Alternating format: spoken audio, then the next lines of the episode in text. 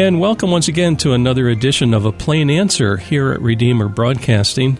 I'm Dan Elmendorf. On the Skype line with us today is Dr. Peter Hammond, founder and director of Frontline Fellowship in Cape Town, South Africa. Peter, it's an honor to have you on with us today. Thank you so much, Dan. You know, today we want to talk about the kingdom of God. You did a paper recently, sent it out to those on your mailing list. But before we start, I would like you to share with our listeners what you were talking with me about prior to us opening the mic, how that you recently basically were touched by God in a very serious situation. Can you share that with our listeners? Yes, um, it was just the end of February and um, 28th of February on a Tuesday night and early hours of the morning. At about 2 in the morning, I woke up to a sharp cramp in my left leg, and I, as I stood up to sort of walk the cramp out, I fell over, and I felt lame on my left side, and I could feel my face was lame, my left arm and my left leg, and I realized immediately I was having a stroke. So I went into the bathroom and took an aspirin, which I knew could help thin the blood, so to speak, mm-hmm. to counteract blood clots. And um, later, the doctor said that was the right thing to do, but I should have followed up by going straight to hospital, which I didn't. In fact, what I did was I took a heavy sleeping tablet because I was concerned that I was going to be wiped out the next day if I yes. didn't get decent sleep. So next morning, my daughter got me up and uh, was deeply concerned because I never oversleep. And so next thing she realized I need to be rushed to the hospital, which she did. Yes.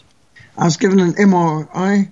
You know, that's that horrible tunnel you go into, very claustrophobic. Oh, yeah. And they do a full scan and it sounds so noisy. In fact, it sounds like some demonic disco in these MRI tubes. And uh, anyone who's claustrophobic would hate it. Yeah, uh, I didn't like it at all. No, but um, and I'm not that claustrophobic, but it was awful. And then they assured me I had had a stroke. So I had the occupational therapist, neurological therapist, speech therapist give me batteries of tests. And um, later that day, I was now in ICU, intensive care unit, and the chairman of the board of our mission, who is a paratrooper from the army, um, he came to see me and anointed me with oil, read James 5, prayed the prayer of faith. Amen. And I felt such a dramatic improvement. By the next morning, the doctor and the nurses and the therapist were stunned to see how quickly I'd recovered. Mm. They gave me a whole lot of tests and puzzles, and when I solved some of them and did answered different questions, the occupational therapist said, Well, that's a record. and they were pretty astounded. They even took me for test walks around, and I was the only patient in ICU which is surrounded by heart and stroke patients. The only one who's allowed to actually walk uh, from my bed and to get up and go around. Uh, everyone else just tied to all the monitoring machines. So um, they released me by the Friday, as in on a Tuesday morning, and by Friday they let me go. And by the next week, Monday, I was flying off to KwaZulu Natal to KwaSizabantu mission. And on a Tuesday, exactly a week after the stroke, I was giving a keynote address to 2,000 ministers at the ministers' conference. so um, a lot of people were quite surprised and said that if they didn't know, they wouldn't have been able to see any evidence that I'd even wow. had a stroke. I know people have had strokes who can't walk or talk, so this is God's grace and mercy. But He's given me another chance, and uh, they they were a bit surprised that when they asked all the questions that I didn't smoke or drink because that, of course, puts you in the highest category of correct, risk for. Correct. And I've never smoked or drunk, so I wasn't in that high category. I didn't have diabetes, so they were trying to work out how I could have got a stroke. And one of the questions was, "Is your work stressful?" I said, "Well, sometimes." um, and uh, as they probed a bit more and found out some of what I do and that I'd lost my wife just 16 months before That's they right. said, well, that, that explains that you're far greater at risk of strokes and heart attacks after losing a loved one. And they said, this is from accumulated stress and fatigue. Mm. He said that I must take a rest. I've got to take a break. And, um, well, I must say I'm not good at that, but I know I must. There's just so much work and duties and so on that I need to hand over, but you need people competent and capable. Yes. And committed to hand over to. And I must say the harvest is very large and the workers are very few. We really need more volunteers because I'm, I've got nothing against handing over duties and I like delegating. and training other people up. But um, we're really thin on the ground, and the harvest is very large, and the workers are so few, and Amen. the demands are urgent, and when we've got great opportunities here in Africa. So I hope some listeners hearing a Macedonian call because we really need some reinforcements. And um, Amen but to that. praise God, He's answered prayer, and I'm operational, and um, I'm still back in the vineyard. Now, is there a way listeners can support your ministry? Because we're we're in different countries, and sometimes it's a little hard to send money or whatever. How how can people in America support you? We do have an American office in Florida that can take uh, uh, checks, and um, we do have a Give Send Go online support uh, platform. So if one goes to the www.frontlinemissionsa.org, SA short for South Africa, so frontlinemissionsa.org, there's a support and donate button where it's got different GiveSendGo projects from our Literature of Africa, our Congo River Mission, things like that, priority projects. And so a person can do it either online or do a check through the peer box that's in Florida that's given for Frontline North America. Okay. So we, would be very grateful. If anyone wants to email us, mission at frontline.org.za is the email. And then it can be put on a mailing list and we can send out updates. And if a person's got any questions, uh, they can they can communicate to us by email or on the web. We also on Facebook. We've got a Frontline Fellowship Facebook page and Literature for Africa as well. And several other projects are on uh, as separate pages. But um, no, we'd, we'd love to hear from people, especially if anyone's interested in volunteering some time and wants to come out here and help. But yes, we need prayers, we need support, we need spiritual warfare intercession. We're in a spiritual battle, and I think the um, stroke is just an indication of the physical war. And of Yeah. course, it this is a spiritual battle, but um, our bodies do take the strain. And in this case, I think a lot of the strain has come because of too much work concentrated on too few shoulders. yes. And uh, we need to we need to share the load, and for that we do need more volunteers. Now, uh, today we're talking with Dr. Peter Hammond, and um, it's not even the main subject we were going to talk about, but it was so important that this dear brother, folks, um, he's been in the field serving for many years, and he just suffered a stroke, and God has miraculously touched his body, and he's uh, he's back up again. Praise be to God! And uh, for U.S. supporters, it's uh, Frontline North America. Post Office Box 347, Interlachen, Florida 32148. And so you can find all that information on frontlinemissionsa.org and just look under donate. Uh, Peter, this is um, this is a big subject today. We don't even have that much time, and we'll have to limit what you wrote here. is so very important about the kingdom of God, and uh, you know we we of course believe in Christ's second coming. Uh, we believe that we when we die, our spirit goes to be uh, with our Lord. To be absent from the body is to be present with the Lord. We believe in a future resurrection. All of that. Yet in the meantime, God has given us very clear marching orders. And so that's what we want to talk about today the kingdom of God. So, can you get us started, please? Yes, so in the Gospels you can see a continual emphasis that Jesus preached the kingdom of God. In fact, while you only read of the church three times in the Gospels, you read the terms kingdom and kingdom of God over 120 times in the Gospels. So the overwhelming emphasis of the teachings of our Lord Jesus Christ was a kingdom message. And I'm a bit concerned that we tend to preach the gospel of salvation. Now, the gospel of salvation is part of the gospel of kingdom, but it's a small part. The gospel of the kingdom is about the King of kings and Lord of lords and his will for the whole world. And the gospel of salvation is more about me and how I can get blessed and healed and prospered and saved and improved and all that. But the gospel of salvation is only part of the gospel of the kingdom. And I think we need this balance because our Lord's emphasis, and you can't miss it when you read the gospels. Kingdom of heaven, kingdom of God, you read about again and again, and that was obviously the main emphasis of what teach our Lord Jesus taught. Just take his parables. most of the parables of the Lord are about the kingdom of God.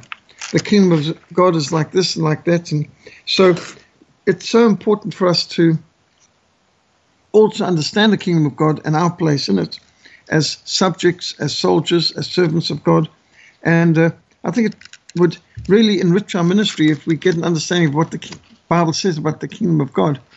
I've just noticed right from the beginning that when our Lord was born, uh, we read in Matthew 2, verse 2, he is born king. Now, you know that people can be born a prince or a princess, but nobody's born a king. They might be born an heir to the throne, but only Jesus was born king. And he is the king of kings. He is the Lord of lords. He is the eternal judge. He's the conqueror. He's coming again to judge the living and the dead. But our Lord Jesus taught that the kingdom of God is among you. He said, um, Behold, the kingdom of God is amongst you. The kingdom of God is here. And Jesus initiated the kingdom of God on his earthly ministry. And so, since the time of Christ on earth, the kingdom of God exists wherever there are uh, servants and subjects of the King of Kings. Where, where Jesus is worshipped and obeyed as king, that is where his kingdom is. And so, actually, correctly speaking, every home, church, congregation, missional ministry that submits to Jesus Christ should be part of the kingdom of God.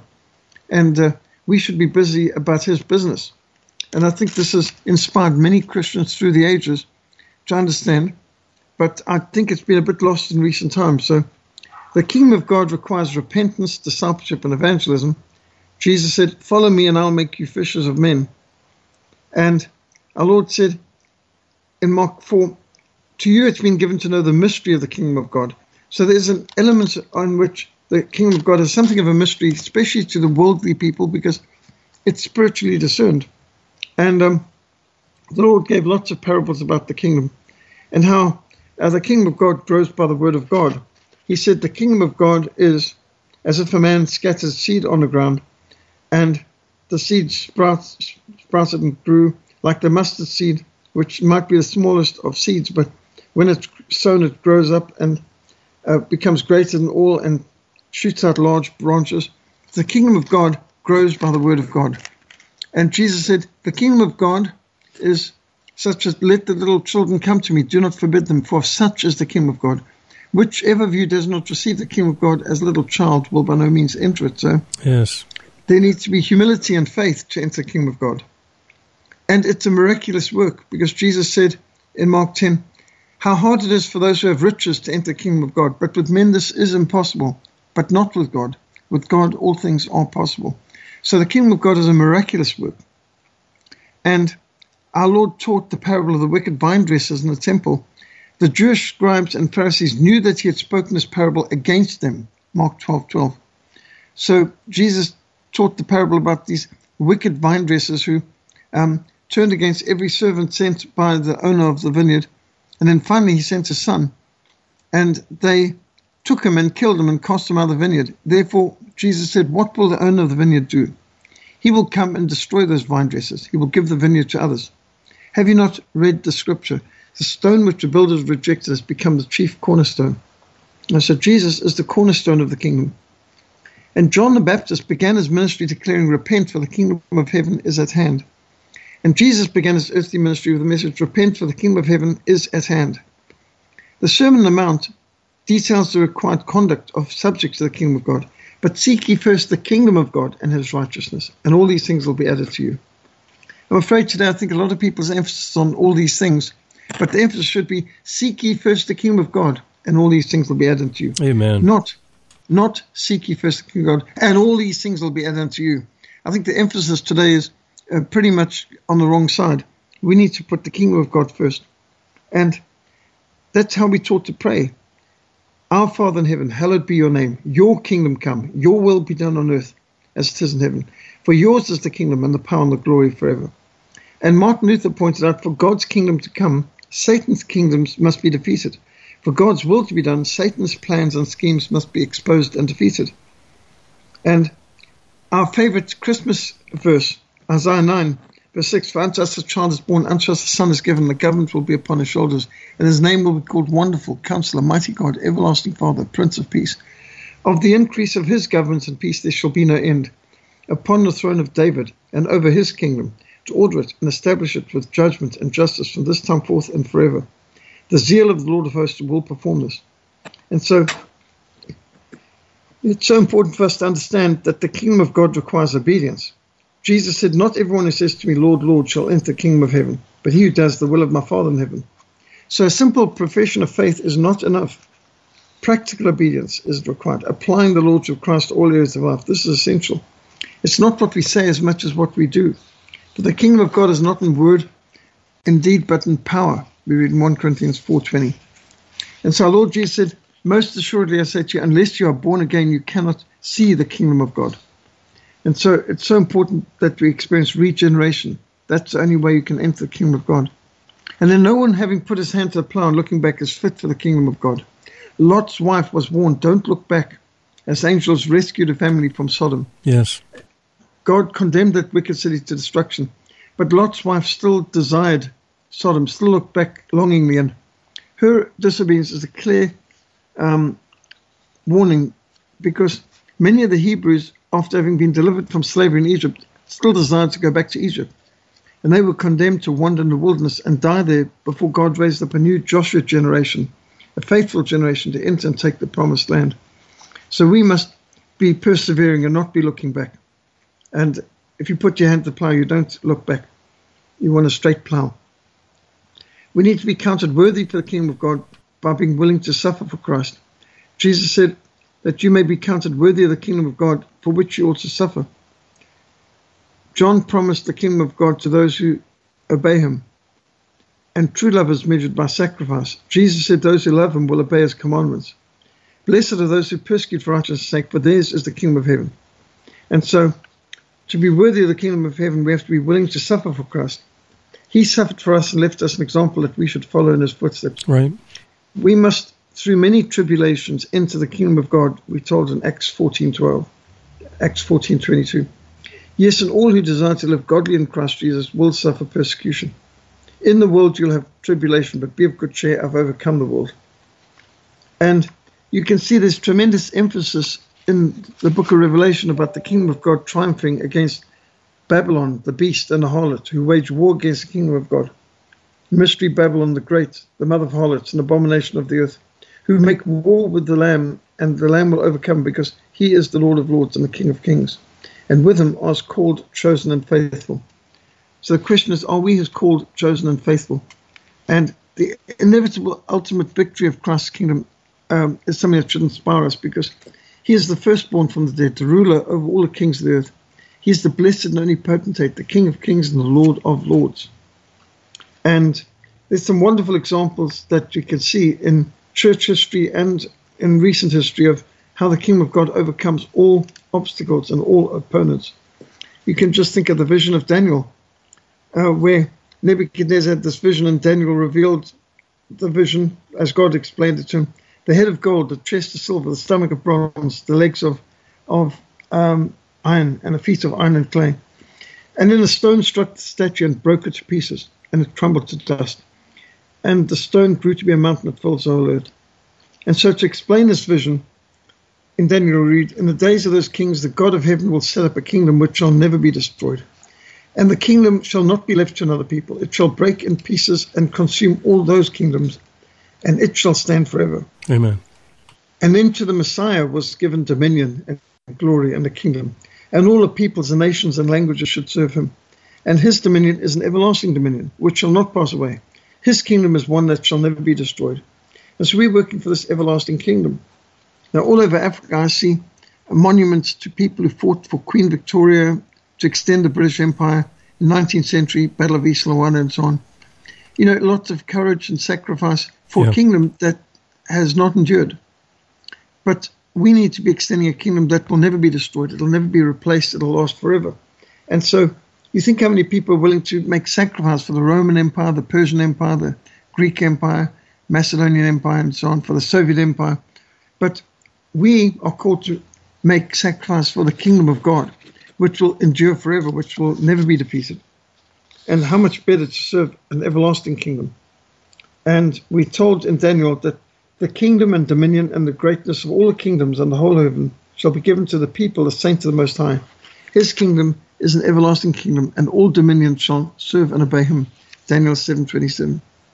So the kingdom of God can be seen wherever men and women submit to our Lord Jesus Christ as King. The fruit of the Spirit is love, joy, peace, patience, kindness, goodness, faithfulness, gentleness, and self-control.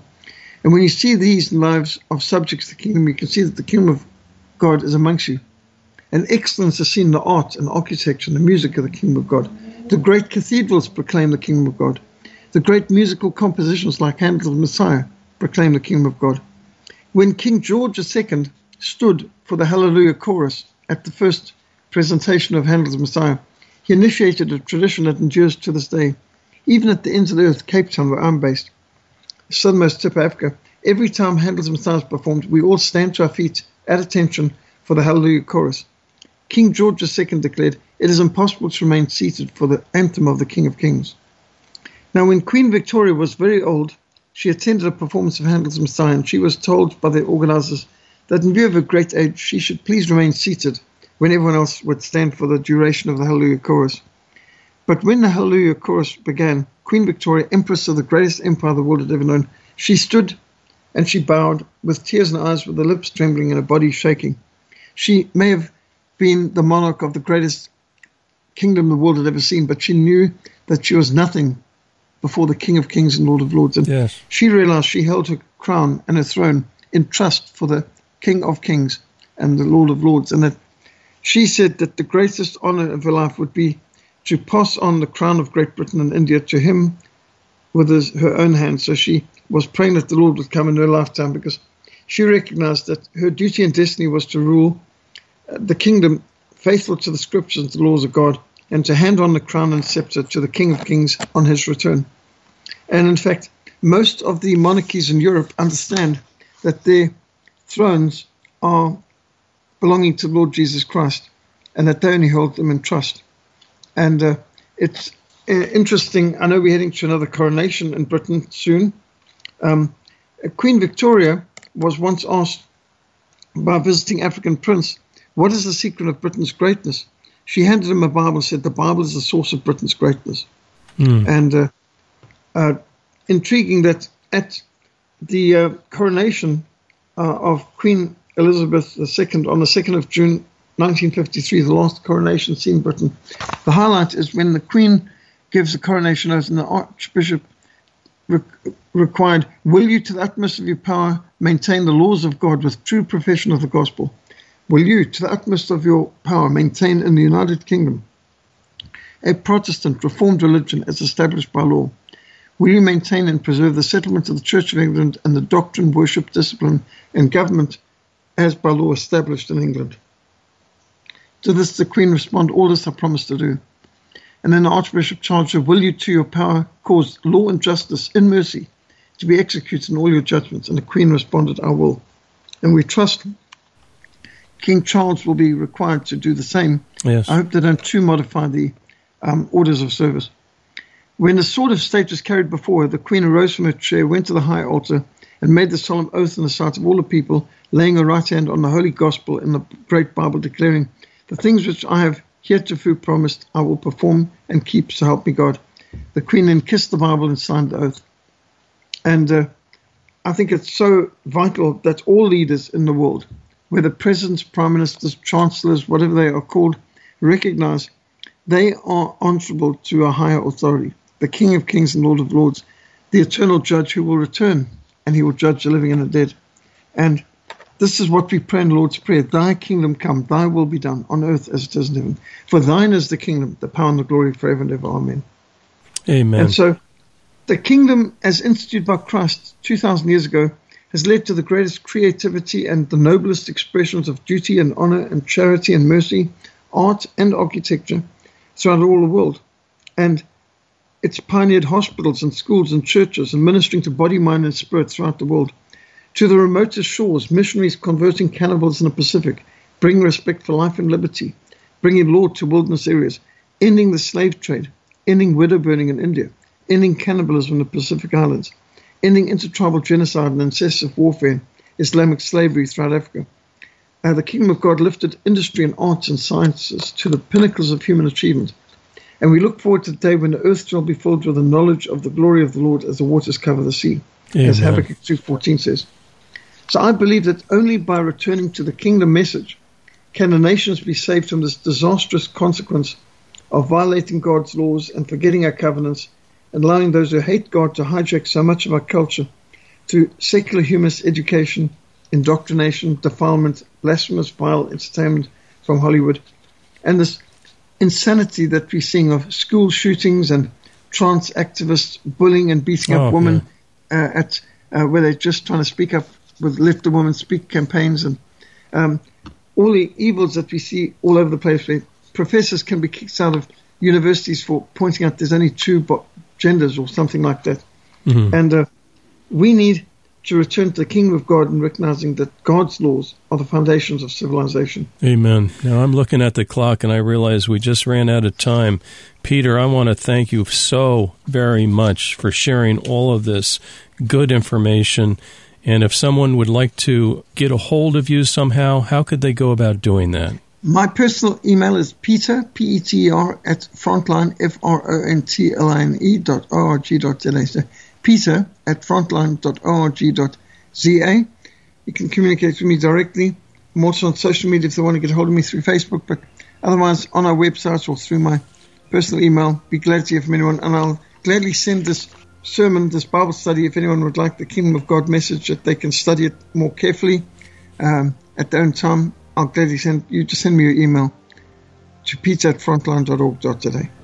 Well, it's a clarion voice for our day. And Peter, I am so praising God that He has spared you from this medical condition you had, this stroke, and He's renewed you for yet more days of service.